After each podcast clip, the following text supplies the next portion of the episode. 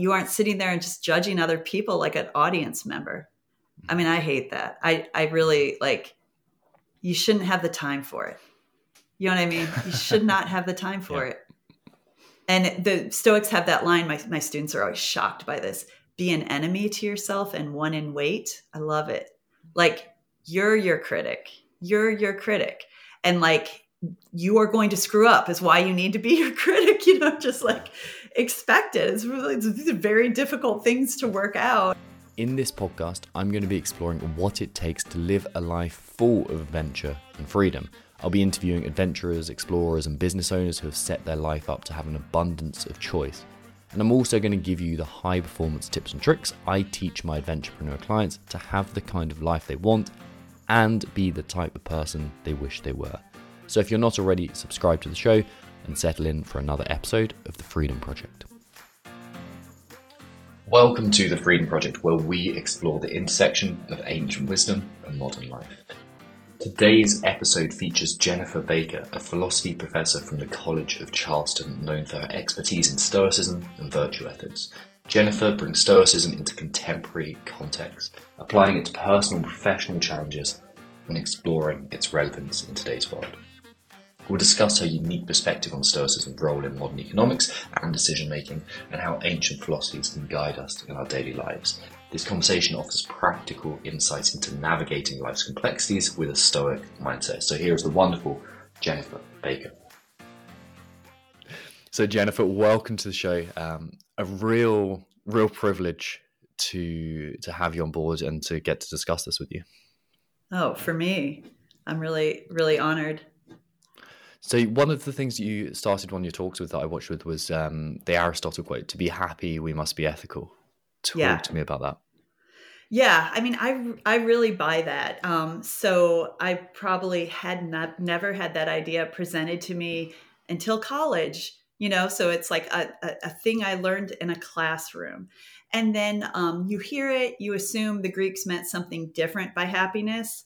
Uh, one of my favorite quotes of a student paper was, "If the Greeks had meant happiness by eudaimonia, they would have said so." so hmm. funny. But uh, after uh, learning it, you know, um, in a in a textbook, you know, classroom way, all this time since, I've just seen it proven true. So this is more the Epicureans, but when someone acts out or they're vicious or, you know, gossipy or um, anything negative, uh, it's due to a lack of happiness. I mean, I've just like test I test the thesis every day. But it is a, a, strange thesis. I mean, we have really particular ideas about happiness. Like in our culture, they do not fit with this Greek idea of happiness whatsoever. I just saw someone share a fake, it's not a fake quote from Aristotle, but I saw someone on the internet share a meme where Aristotle said, Great men always have some melancholy. And I think Aristotle meant like black bile in their system. Like this is in his biology. And I was like, how amazing that this idea that is, you know, the opposite of what Aristotle meant about happiness. Aristotle would say any great man has to be happy or he's not great. I mean, our our culture is sharing the opposite. you know, it's just like they like that a great man would be melancholy not thinking of melancholy the way Aristotle did is I think it's black bile in your system. You know, it's just like a completely different phenomenon he was referring to than happiness or unhappiness. Yeah. When did you originally get the the inkling to pursue stoicism? Because there's so many schools of philosophy to to go after and to find interest in, and some are very practical, some aren't. So, um, why why stoicism? Well, I mean, it, it's probably uh, uh, boring to begin with. It, I I was attracted to Aristotelianism because Martha Nussbaum was my professor, and she's just like, you know, I, I would bring my my now husband to classes. She was so amazing. Wow. Um, so she made Aristotelianism seem cool, but I did not understand it. So I actually did go to graduate school. This sounds like a lie, but I told people at the time. I was like, I'm going to understand Aristotle. So I was not understanding even like translated English sentences as an undergraduate. You know, everybody's discussing a sentence from him, and and like something about friendship. It wasn't really complex, but I still I could not understand. So that was my goal in graduate school. And it's not like I was a deep Aristotelian. I just thought, wow, this is a better alternative than anything I've heard, you know, in a contemporary context. And then I got to work with Julia Annas, and she is such an incredible expositor of ancient ideas that like the clarity she brought to the underlying theory of all these approaches plato aristotle the stoics the epicureans was i mean you know life changing and then with her you just kind of slowly work through the arguments and the stoics have more complete arguments than aristotle. Sorry aristotle but you know he poses a lot of questions he doesn't answer. It's good methodology but the stoics have hundreds of years to kind of tie everything together. Um, so they just won you know like their their account is is better better defended and um, has you know crucial elements like the theory of indifference and um, you know they finished work on emotion and external goods. And um, it was not cool. It's still like i know in some worlds it's probably cool to be a stoic if you're like a, a bodybuilder i'm sure it's very very cool but it is not cool to be a stoic uh, in contemporary academic life why so I don't know. I mean, it's embarrassing. Like, I think it just seems like you're not creative enough to like update ideas. Mm. I've had no, some. No, I, I get you. Yeah. yeah. you know, I had one. He was a wonderful epistemologist and uh, worked on AI early. And I was reading Cicero in a bookstore once, a, a, a professor of mine, but also a wonderful philosopher. And he slammed my book closed uh, as he was walking by, you know, like kind of pulls it out of my hand and slams it closed. And, and it's Cicero, and he's like, Why are you reading something that you know is wrong? you know, just about any ancient idea. And then I think Stoicism's also associated with um, wealth and uh, masculinity and military ethos. And I'm not wealthy, I'm not masculine. And I mean, I love being around military guys, but I'm not myself a, a veteran. so that's that part's a little embarrassing too. Yeah, it's it's really interesting that it seems to have that um, either applicability or attraction to a more masculine reader. Yeah, I mean, I'm not surprised by that. Are you? Like, mm-hmm. I mean, no, not really. It's very action. It. Yeah, yeah. And, yeah. I've I've been in the military and I work with a lot of business owners, and it's a really applicable yeah. um, approach. And if you think mm-hmm. about it as well, I always put it down to like a, a Taoist approach of okay, well, that is very much the yang. Like I see it as like okay, you you get things done, and yeah. like it feels like it's um there's personally sometimes some aspects that I feel potentially that there's i feel like i'm exposing myself now but like in terms of um it feels like there's there's things that are left unsaid or are unfulfilled within stoicism that are made made up with a more of a yin approach oh wow oh taoism and stoicism i mean that's like that should be a course um hmm. let me try and think like so with Taoism, you're going to pay more attention to your physicality mm-hmm. and with moments. Is that fair to say? Like, is that part of so. what from from my limited yeah. awareness of yeah. Taoism and, and like limited yeah. research? But yeah, yeah. I taught. I taught. Um, I, a Taoist recommended one article for me, and um, uh, it was in philosophy of sports, and we were reading it and um, uh, baseball players in the class were like this is it like this is like literally they're describing what we do like this is what we do as pitchers or catchers or whatever. Like we it's it's not that we see the ball we sense the ball you know stuff like that. It was really resonating with them. And then we got to the part where if you focus enough you can fly or go through walls. It's like okay that's yeah. not stoic that is not stoic. Mm-hmm.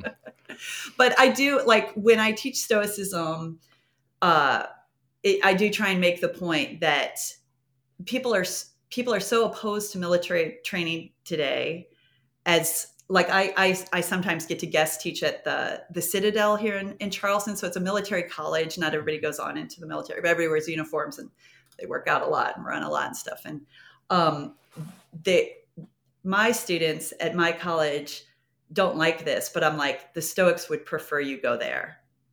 Like I want them to not modernize it um, you know, when we're when we're studying the ancients, it's like, do they want you in uniforms while you're developing? Yes. You know what I mean? Like it's not a, a popular idea. People don't go to military colleges for reasons, you know.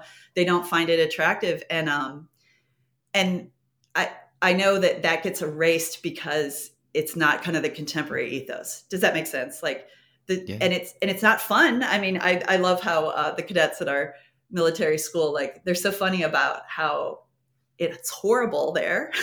you know, it sucks. They'll always say, but they are getting these one. You know, they're having wonderful friendships. They do really well afterwards. You know, I mean, they really. I mean, I guess it's like student athletes. Like they're getting a dose of discipline that you you can't you couldn't possibly emulate at a at a non-military school.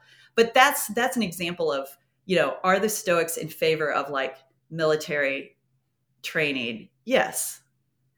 So it's hard to apply it as a mom uh, f- for that reason. But moms do a ton of things. I mean, talk about people who just do things without worrying about it. I mean, the things we do automatically in the morning you know it's like 80 you know before the kids go to school so i really think it it you know can and should uh, be applied to people who you know don't do pull-ups exactly when i want to jump back to something you mentioned because um, this is actually how i found out about you and i was emailing julia annas about yeah. um, about coming on the show and she referenced or recommended that i get you on board. What did she teach you that you um yeah what moments do you remember of her teaching you? Oh i mean i think she's the smartest person i've ever been around. Um so uh she she just was able to clarify i mean i recommend her book morality of, of happiness have you read that no it's, i read intelligent virtue hard. and then okay, okay. that's easier um, okay. morality of happiness is one of the most difficult books I, I hesitate to recommend it because i don't even think people can read it alone i think it's it's for you know study with other graduate students or professors like it's it's so comprehensive and it takes you to the ancient passages themselves. She doesn't ignore any problems.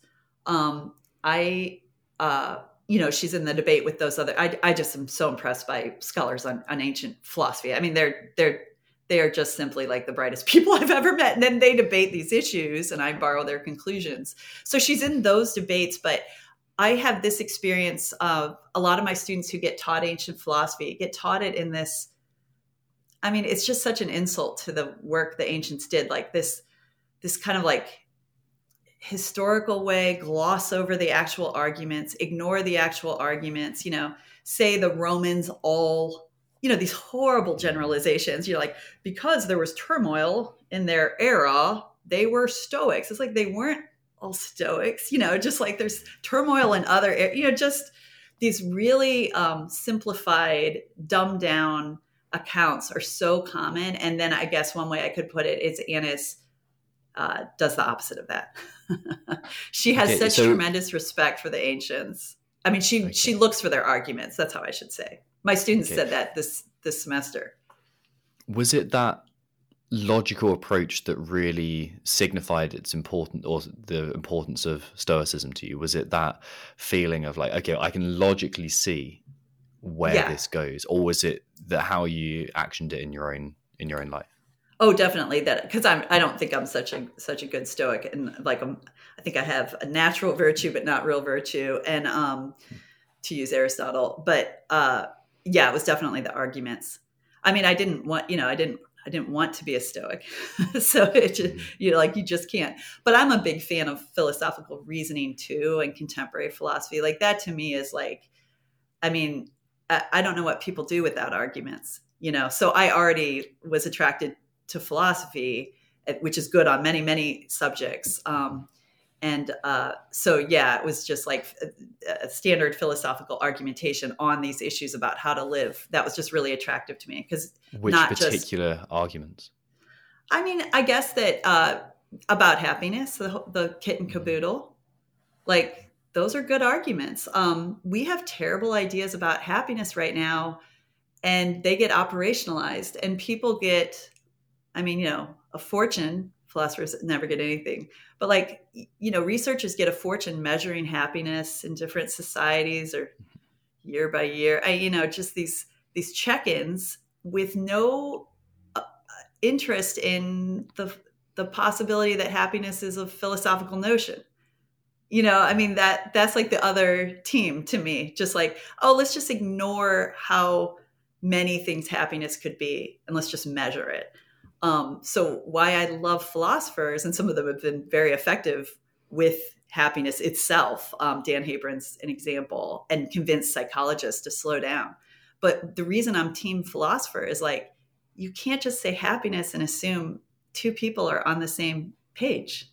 There's no possible way they are. Like, have people spell out their view. Like we have, we have many different views on on happiness, and they motivate us. And you know, we put them in in um, uh, play, and they're different so anything to straighten that out i appreciate like once you see it i don't know how you would go back i think my students have that experience like once you think philosophically about these things i don't think you can go back to yeah. acting like you can't put the matter. toothpaste back in the yeah tube. yeah it's good that's a good sign right one of the books that completely shook me last year and like completely changed the, the way I viewed the world. And something you've written about a lot, and the story within it you've written about a lot, um, is uh, where men sorry where men win glory uh, about oh, Pat Tillman. Um, oh, I haven't. You've spoken it. about Pat Tillman though, yeah, uh, a bunch. So, talk to me about. Uh, why his story stood out to you, and also probably give us a little bit of background on on his story for the, the kind of the people who don't yeah. know his story. Yeah. Okay. So, um, I, uh, you know, I'm always looking for examples of of Stoics. I'm always looking for examples of good people and happy people. And um, my students this year, I don't know if everyone else is so interested in students, but I, I, always am. They couldn't think of one example of a good person from our society. Wow. They mentioned Mr. Beast. He's a YouTube guy. Yeah, and yeah. then they like started arguing. They're like, oh, no, no, no. He's revealed himself. He's not as good as he. And Dolly Parton came up, I guess but it was mm-hmm. it was worse than I had ever experienced it because usually they come up with a couple people. I mean, it used to be politicians when I started, and that was kind of a, a way to reject the idea of of personal morality mattering. But now it's they struggle. So Pat Tillman was so fascinating to me because of some of the choices were just not um, the choices we we describe as as rational. So, like that to me is the other team. They aren't even questioning what rational is, they're measuring it, they're making judgments about it. So, the fact that he, um, like, I'll just give the examples in, in the way they occur to me and, and just stop me if I, but like, one thing that was stoic is that he stayed with his high school girlfriend you know just like that's like you can imagine people arguing with someone about that like you don't have to do that um that he played on the Cardinals and was smaller than other people. You know, it's just like this not the easiest thing to do in the world. Um, that he decided to uh, join the military and turn down his contract for millions of dollars. Um, you know, people say that's ir- irrational. Like, you know, you're not, you're you're you're choosing wrongly. Um, and then I think very significant to me was you know, at the time, like not saying the other people on the team should enlist. Like that to That's me. That's what really stood out from your it commentary. really stood out to me because when we talk about ethics normally, contemporary ethics, ethics, anything, religion, other than like these ancient approaches, when we've figured something out that is ethical, we immediately assume other people are obligated to do it you know like i have a girls in high school and you know they're in that moralistic stage like nobody should buy fast fashion. You know as soon as they figure it out it's for everybody. Um and so for him to recognize what he saw as his duty and for it not to be a code of ethics i mean i get in professional context like when nurses all see the right thing to do great but they uh, actually also share like the strong code of ethics. So he was seeing something on his own and it was at great sacrifice i mean ultimate sacrifice. Um, he didn't seem nervous about it you know totally confident about it. He also refused to um, join prayer circles in it's so like it's such an american story that they were they were common on his football team and then in the army you know it's just like what are the so he would keep himself apart from the prayer circle. And that takes a lot of integrity that people don't always admire or encourage you know i mean parents literally tell you to to like get along and go along. So that ability to not look for approval from the crowd. And sometimes with my students i'll say or i'll mention or bring up a study you start to feel weird even if you isolate yourself from like a cafeteria table have you ever seen that kind i mean you can try it yourself like you just turn your back to a group and like you start to feel insecure and uh, you know they have it timed and um so we kind of marvel at how he was able to choose that um and then I also thought it was very stoic for him to have become critical of the army while he was there. So, not from afar, but in the midst, you know, just like, wow, like that's the way to do it. And um, there's a photograph of him eating watermelon that always makes me cry when I put it up in class because it's like to me that captures stoic joy. I mean, he's, you know, in in service. I don't know when it was taken. Um, but he's like relishing this slice of watermelon and uh you know the photos circulated after he, after he's killed and um that ability to enjoy the normal things of life is to me a good description of this ancient happiness idea. Um, and i don't think the ancients provide that to us you know on a platter or something. You know it's like I, I think that fits with what they're saying but it is a way for us to understand it better. Like you should really enjoy your watermelon.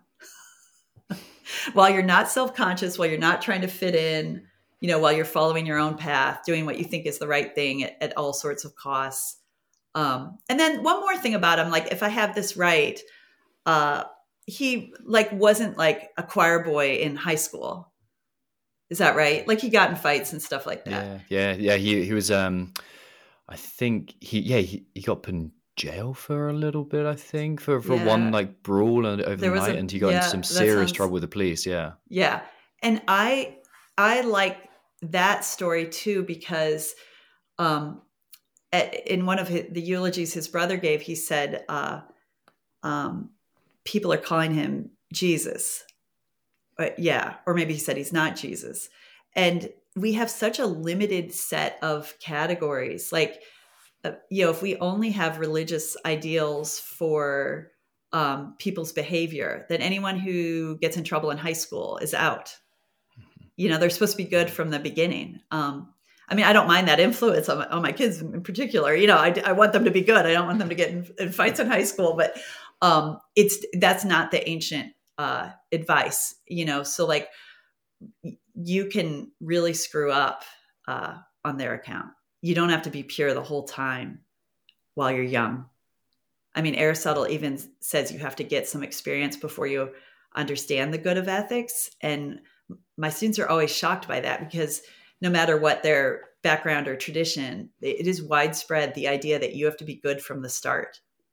Yeah. And that's, that's such so a interesting. strange. Yeah. So interesting. It's, it's something so I've been thinking about personally quite a lot recently. I've been thinking how I actually was very fortunate to be invited into a few worlds where at the age of 21 22 i was introduced to um, i think it was originally through like listening to tim ferriss's podcast for example and yeah. bringing up stoicism and i was like oh wow like that's very um, that's very actionable in my life and very useful and then meditation as well was also a tool that was yeah. brought to me and i was like okay that's a very useful tool but i was almost using them without the um, without all the faults that could potentially be brought into my life through living real life. And then I had mm-hmm. to go out and see why those things were necessary by erring from the path and go, okay, this yeah. is why I need these tools again. This is why they're important to me. Oh, I love that. So, one thing I've been trying to do is to keep up with behavioral science. There's so many things called behavioral science, but I really like George Ainslie is my favorite behavioral scientist. And one thing he's looked at with human motivation is that um, we kind of need to screw up or we mm-hmm. lose our motivation.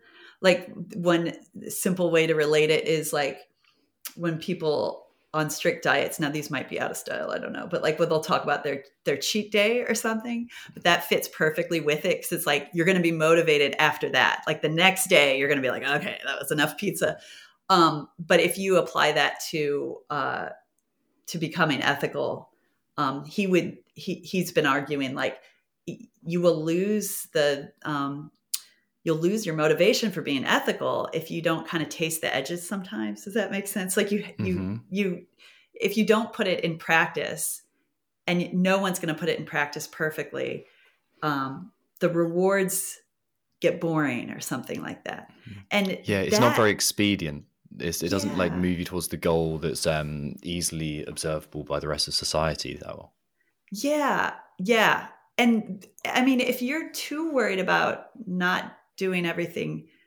ethically or perfectly i'd imagine you'd do less too right like one thing the mm. stoics encourage in me is like fearlessness you know in my little role not doing pull-ups or anything but like i'm not afraid of a lot of things. And so if i had a different conception of ethics i'd be afraid to move.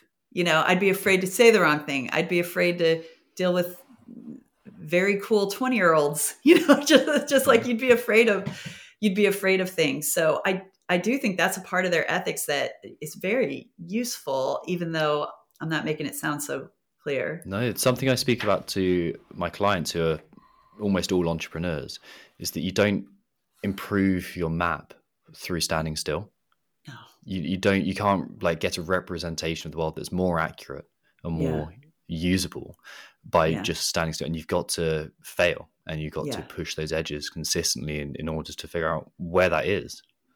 I know you do this, um, but also that focus on yourself, which that that's a misinterpretation of Stoicism too, where people think it's egoistic, but it's not. It's uh, you aren't sitting there and just judging other people like an audience member.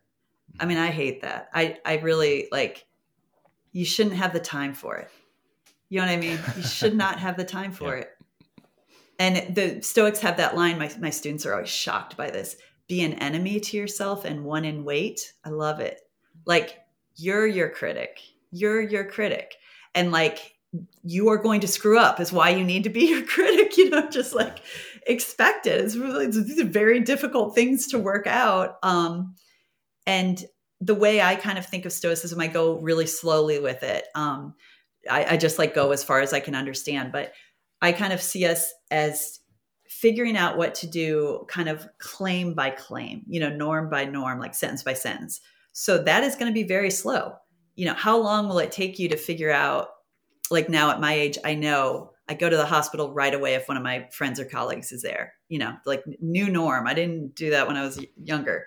Um, but that now that I know it, I'm in a different situation. I'm motivated to do something I think is right when before it was just probably murky or awkward or, you know, I probably just felt things about whether I was doing enough or not. But how slow is that? I mean, you can't just hand that instruction to a 20 year old. Like you, I, I worked on that. Like it's almost like critical thinking class. Like you put up a claim and then you try and correct it so that it applies, you know, so that it's justified and so that it works so you of course you're going to screw up like I, I don't even you know like how could you quickly get all the ideas about what it's right for you to do there's no way and without screwing up just a quick favour to ask. If you love the show and you think it may help someone else in the world, then head to wherever you listen to the Freedom Project and leave a five star review and maybe even share it with some friends. It really does help me and it helps the show too. I can continue to get fantastic guests on the show, it reaches more people, and it makes me feel great too. So I would be enormously grateful if you could leave a five star review and share any episodes of the podcast that you love. I like that. I want to co- I want to come back to that Pat Tillman piece that you spoke about as well. You, you spoke about how it, it appeared irrational to everyone else. Yeah. And that's how I thought about it when I kind of found out no about way. the story. I was like, well, that's so irrational to to yeah, want to do that. And yeah. then the more you understand it, it's only irrational if your goal is to meet some expedient end where you are mm-hmm. fulfilling mm-hmm. society's obligations of you or your expectations of how you want to be appeared by um appeared um want to be seen by others mm-hmm. and if you are just worried about completing the goal and there's yep. a kind of scarcity within that whereas yep. if you're thinking okay well, I'm going to act ethically, and that to myself is meaningful. Yeah, that's a far more. Um, it, it's completely rational. Oh yeah, I mean, yeah. Uh, I love that. My uh, Julia Annas used to use the example. I don't remember his name. I should know his name, but the person who invented like the internet kind of gave it away, World Wide Web or something. Mm-hmm. And um, uh, one of my friends, uh, Jimmy Wales, uh, created Wikipedia, and he didn't sell it or monetize it. And um, uh, people consider that irrational, like not prudent. You know, just like I know what you should have done and you didn't do it. But um, yeah, it's really a way to reinforce what we're we're here for, which is certainly not like winning a money race or something. Mm-hmm. I mean, the way that gets tested is like whether people need more once they do have enough, and they do, of course. You know, it's just like no one, no one's at peace just because they have a certain amount of money. Yeah, yeah. What interests me there is you're talking about. Um, you've mentioned quite frequently other people's like kind of. You spoke about it with your students as well about the idea that we're sitting in the audience casting judgment, and yeah. it seems like the the man in the arena speech. Yes, it comes yeah. back time and time again of just like, is yeah. your opinion worthwhile, and is it worthwhile listening to?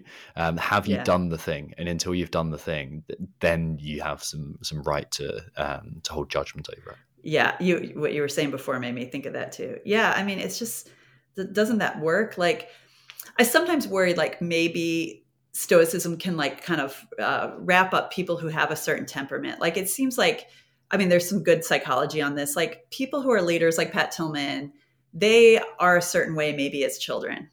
You know, like, and one surprising thing is they're kind of tattletales. Like they do see morality in a way. So, hmm. there's this great longitudinal research on rescuers in World War II. So people who really risk their lives, and we're not paid to risk their lives. Um, to save people from the Nazis. And so they've been interviewed over time. And the psychologists have found they've looked into like, you know, what they have in common. And it's not a lot. But one one suggestion was like they told on people as children.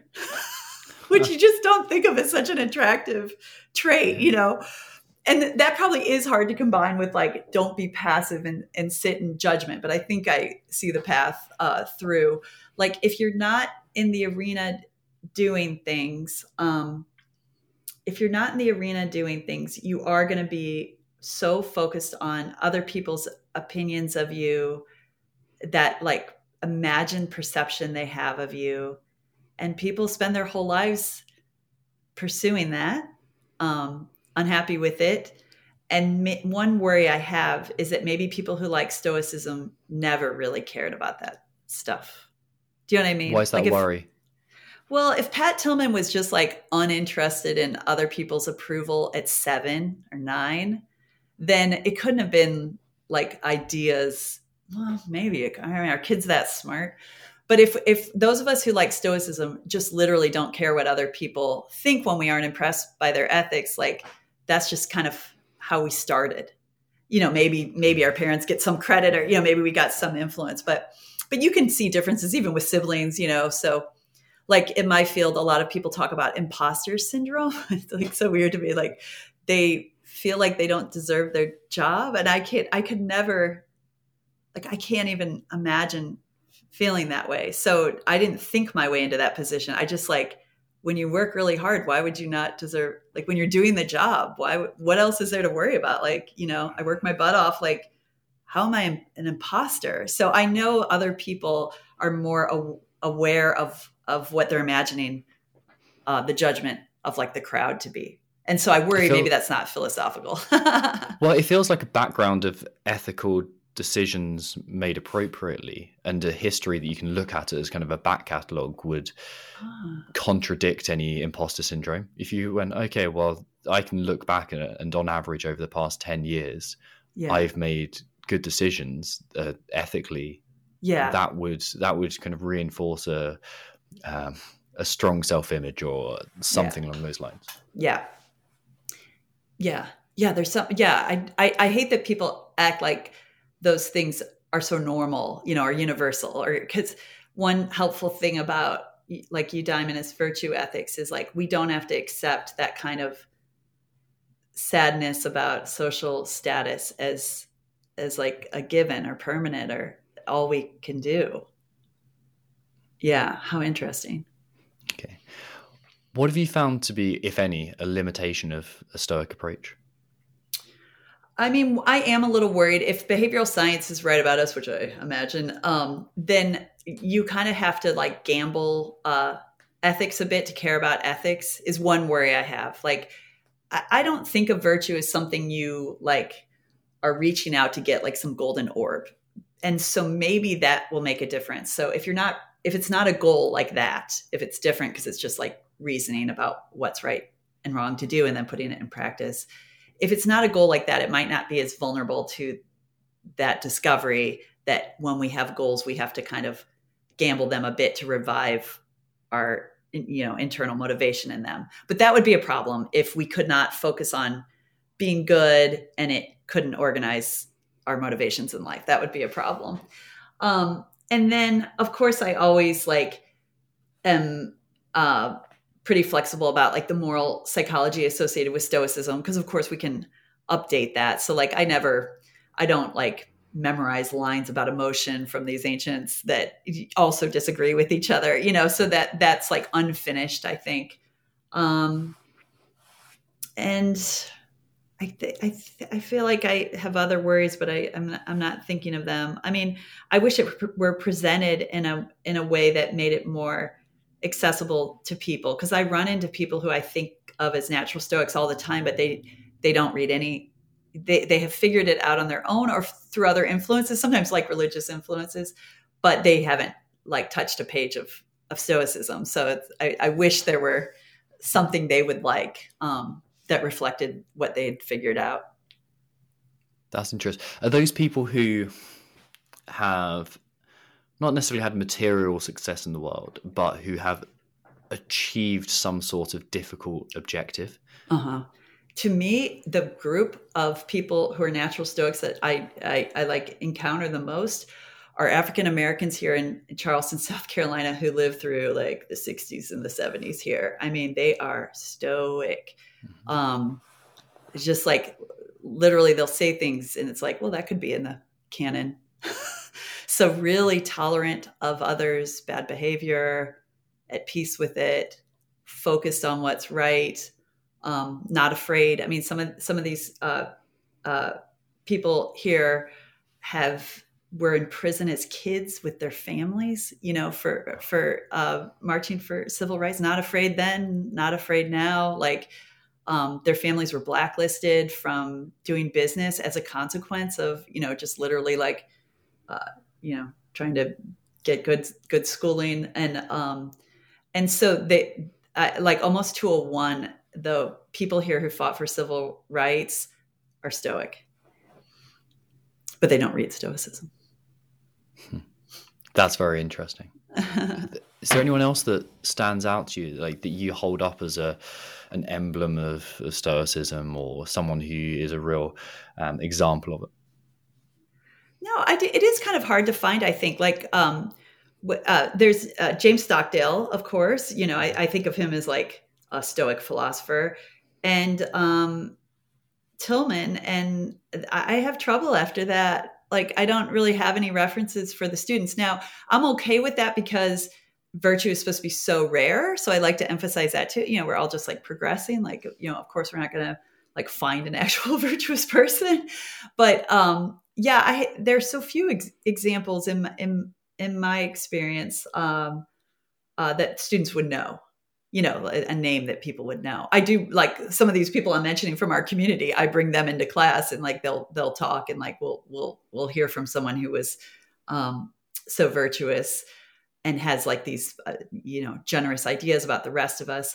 That's another thing about stoicism i really like is its attitude towards other people just thinking of uh, what you were talking about before. Um, like the the generosity i was mentioning is not that you assume other people are ethical you do not and not that you blame them for not being ethical you do not. Like it's unusual. It's a it's a really um forgiving kind of attitude even though the stoics do not have the account of forgiveness that we kind of assume everybody has you know so it'd be like stoic forgiveness not normal forgiveness and i i really enjoy that um that part of the view but yeah, anyone who doesn't lie, I think has a little stoicism in them. That might be my best yeah. check. And some people don't when like. Go on. Sorry, I, I interrupt you. Oh no, please. When you think about developing virtue, do you stick within what well, the four Stoic virtues? Is it wisdom, courage, temperance, justice, like typically, or do you think, okay, well, it's something other than that? Yeah, I, I just, I'm a fan of just calling it virtue, which is like kind of crabby of me. But I think, like in my field, ethics, there's just so much work on the particular virtues, and it's not, it's not at all Stoic or eudaemonist. So, like, I, you know, people will work on generosity, uh, completely apart from ethical theory. So if I say be generous, like I, I feel like I must be referring to those theories, which are at odds with Stoicism. So I like the idea that we can be said to have those um, qualities, but we can't just be like aim. What are we even aiming for? If we're aiming f- for that, so I always think what we're aiming for is becoming practically rational.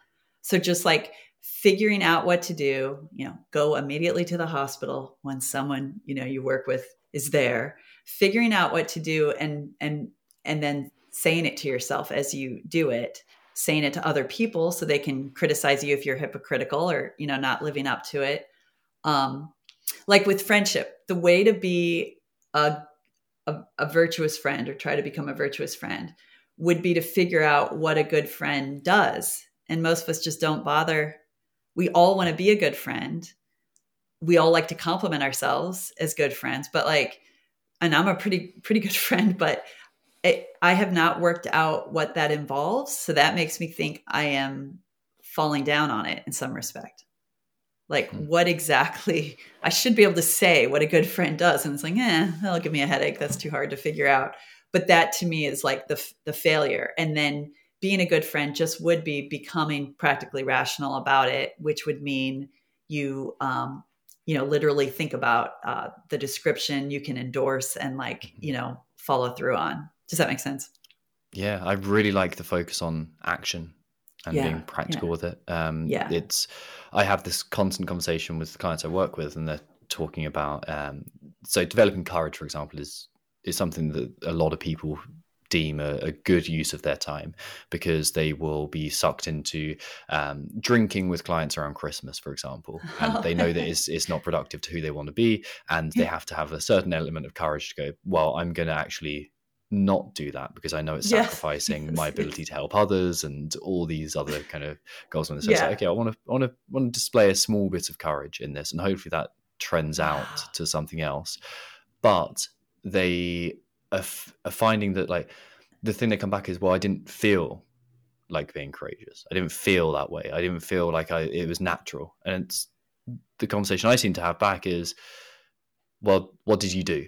And which is more important? And it almost requires more oh, courage to do something um, that actually that you don't want to do. Otherwise, it doesn't yes. seem that courageous. Oh, sure. Yeah. I love that because, wow, that's so interesting. Like you're like seeing things happen. I love that because um, my worry that like some of us just like kind of begin not caring what other people think um, is met by you saying people can shift in these ways. So they do care that other people are going to think they aren't fun and loose and mm-hmm. go into the party. Um, uh, but they're like uh, uh, uh, working against that. So that's that's like really helpful to me. But then I also like, yeah, if you don't feel brave because you're doing that, we don't have great conceptions of bravery. Like we just don't. And if you're a stoic, you're going to be figuring it out for the rest of us like that's how I think stoicism applies so well to like parenting and and being a friend. I guess the Stoics don't have a ton on being a friend, but you know, even being a, a, a partner, a romantic partner, like stoicism has a lot of potential when it comes to how you do that, even though they don't have like accounts we memorize because you have to figure it out. You test it, you know, it's just like they encourage you to figure it out. Um, but it's like if you aimed for some already like developed cultural conception of what it was to be a good partner you're that's not it like that won't be authentic it, we know that's not going to be right like it doesn't what we see it's not working you know mm-hmm. um so i'd love that you you figure out what's courageous it will not be what people already call courageous mm. Nice. That's such a you know that's like Plato too. Like he does such a good job talking about heroicism and, and battle, and he has like in one of his dialogues he has these two like you know very honored generals talking, and he I mean he's kind of mean Plato, right? Like he's insulting people all the time in his dialogues, and these generals that you know are like so honored by anyone hearing these dialogues back then they have a lot of trouble saying what true bravery on the battlefield is, though they've done it and seen it. And like Plato's point is like, come on, let's let's figure this out. Like let's come up with some descriptions of what this is. But what you see isn't that's not our accounts when we just recognize something, they aren't good enough. So like if it's like, I'm not brave just for skipping happy hour, it's like, but basing that on what? Like we don't have really good accounts of what's brave. That is brave. You're just yeah. like that should be.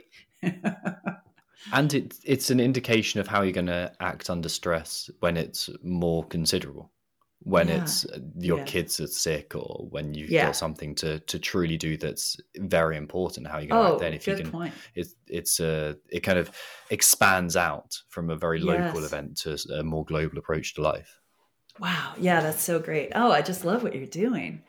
I mean, this that's like really filling out the account. It's like we can say what it's good to do, but then helping people to like make that kind of progress is really like adding some pieces to the puzzle.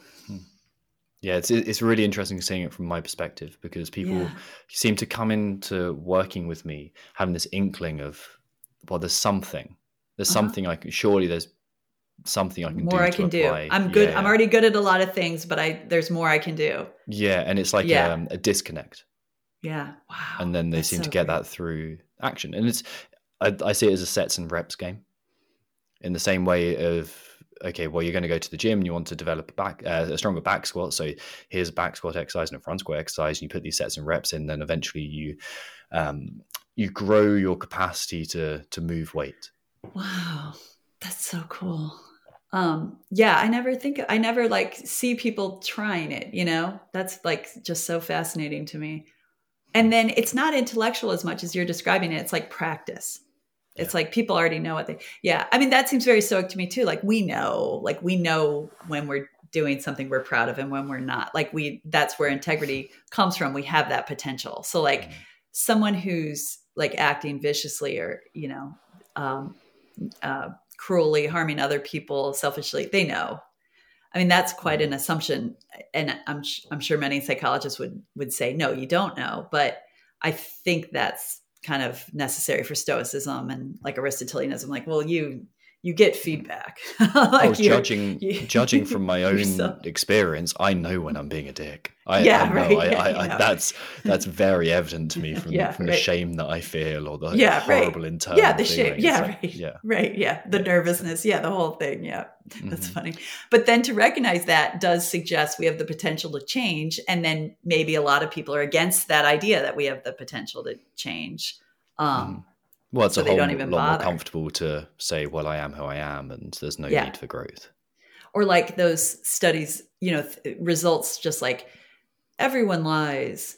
You know, I mean, anything that would comfort you with like uh, common behavior or, you know the behavior that makes you feel bad. I, I always think that's such a strange direction. Like, well, who can like who, uh, is that supposed to make mm. us feel better? Like, just relax. Like, don't don't aim for being a more honest person. I mean, I always yeah. I I like to emphasize this. Like, the Stoics with honesty, it's not like a contemporary religious ideal where you you're not honest in um I think all sorts of ways that we think of of honesty. Um, you know, it's got to be like something that actually works. You know, not like a childish like, oh, you look fat in that. You know, I mean, no compliments to like not being socially intelligent. I, you know, we just like blend so much. I think with um with any ethical approach and we probably shouldn't. Like we you know you can't you can't recommend everything with with stoicism. And i think some of those unrealistic ideas about um you know not telling a lie like they aren't even they aren't part of the stoic account. We might assume they are because we assume that's good behavior but anything that's like too hard for people to achieve i do think that should be out. So i use stockdale as an example of that because he had to modify the instructions for prisoners of war because nobody could live up to them nobody. And I think it was like don't talk on the radio if you're tortured was one and it's like nobody can like it's impossible. So that's terrible. Like that's not stoicism. Stoicism is about what we can do. I mean it's a lofty ideal. It's as rare as the phoenix for us to be virtuous but um we still can do what they're recommending like actually do it. And so if anyone tells us you know to be pure or you know never harm anyone or never offend anyone or you know never lie it, that's those are impossible.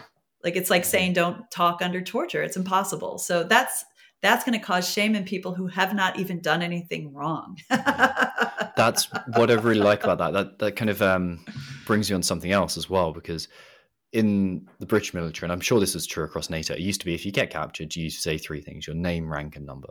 And those are the only three things you're allowed to say. And then is, I think it was around Gulf War that they went, actually, that's a not a great strategy because it puts everyone else at risk. And the strategy is like, okay, well, you're going to ble- like slowly bleed out the truth is generally what's yeah. applied now, okay. um, and you'll probably have a, a cover story, is, okay. is the, the, approach. Cover so story. it's like, okay, so well, like that's more. Uh, it's a wiser approach. It's yeah. it's it's it's doing what's rational, practically rational. Yes, and it, it, it's it's fit to us humans you know it's just mm-hmm. like we have these physical systems that can you know really affect us and other people can control them so it's like it's just such a good it's it's such a good example of how ethics is supposed to be for us tested by us used by us successful for us mm. and long term like you're saying too yeah you can consider all of that one That's thing i'm interested gone sorry. sorry no please no no you go you go no, I don't even know what I was saying. Okay. one thing, one thing that I'm interested by in a conversation that I have consistently with business owners is how to approach profit ethically.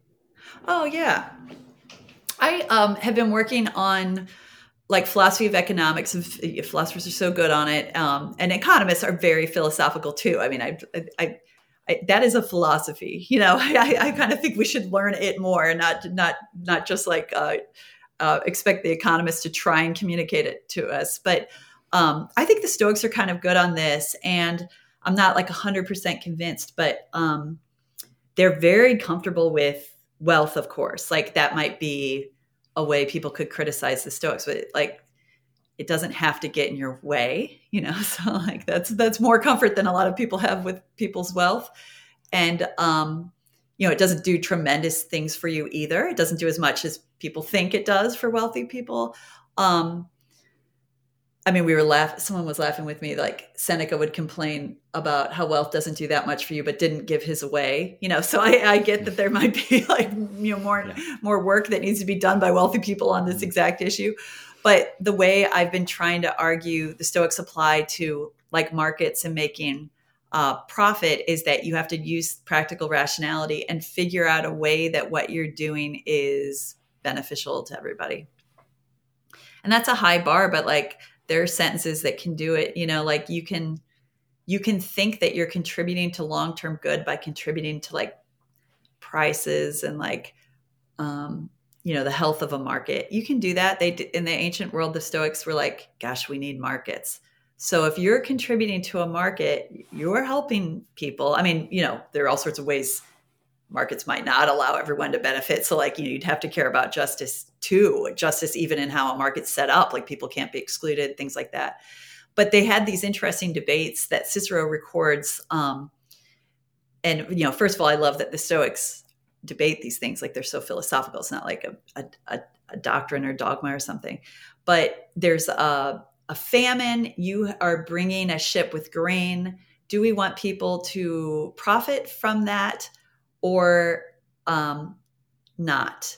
Now, strangely, like they never seem to consider donating the grain. So I guess we're just dealing with the ancient world. like that's not even like that. There's there was there was no like uh, incentive or system set up, you know, for that to that even seem like an option, I guess. But um, the defense of selling the grain for the same i think it's the same price you would normally that's how i've like kind of filled out this story is that markets are helping people and you want to market uh, in place um, on that famine torn island in the future that'd be good for them we see we see what it's like without a market we want these people to be able to get grain.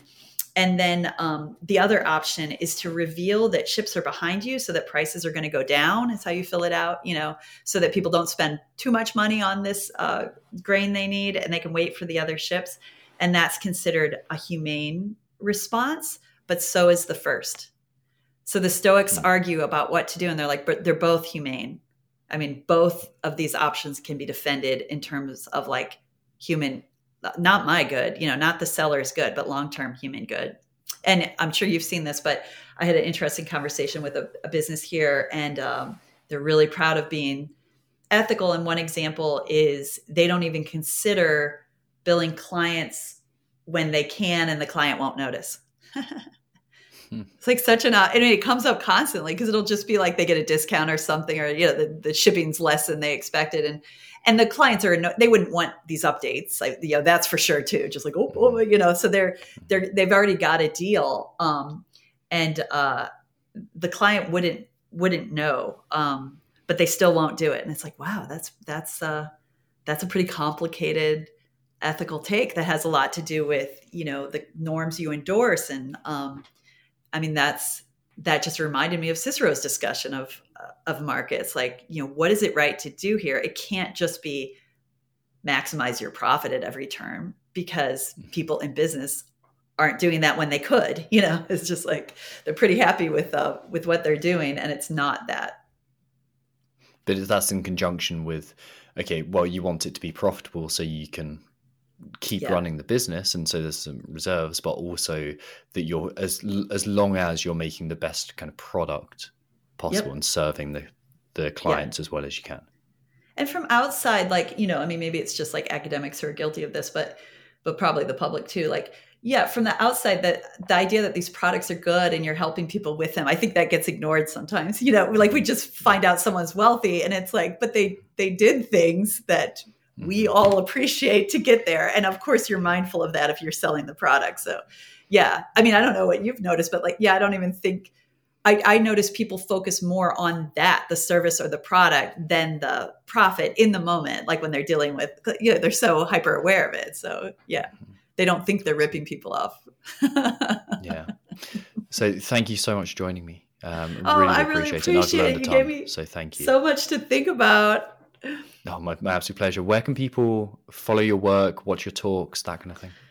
Oh gosh, I mean, I have a little blog on psychology today, but I'm sure that's not for everybody. And um, I have a book coming out, hopefully finishing it up. A book coming out, um, tentatively called Stoic Business, where I kind of work on uh, these ideas of economic goods being indifference.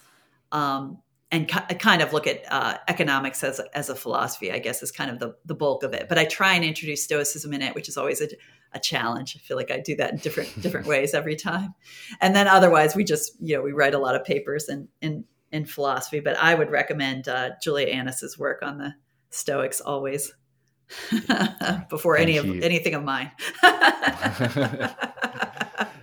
Thank you so Thank much for joining me. I really appreciate it. Such a pleasure.